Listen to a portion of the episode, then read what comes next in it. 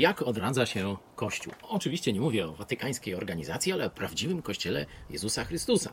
E, Dzisiaj, e, kilka godzin temu, zorganizowaliśmy kolejny, dziesiąty już wieczór amerykański. Oczywiście było dużo gości, fajna atmosfera, dużo jedzenia, ale nie o tym.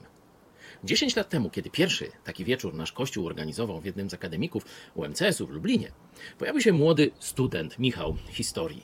Dzisiaj to Michał był głównym szefem kuchni. Trzy wielkie wypasione indyki przygotował na e, ten wieczór.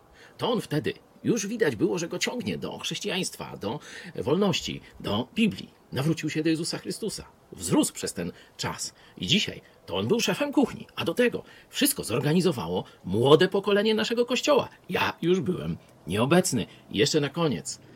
Ośmioletnia dziewczynka pięknie po angielsku zaśpiewała o wierze w Jezusa. Tak właśnie kolejne pokolenia zastępują stare. Chwała Jezusowi.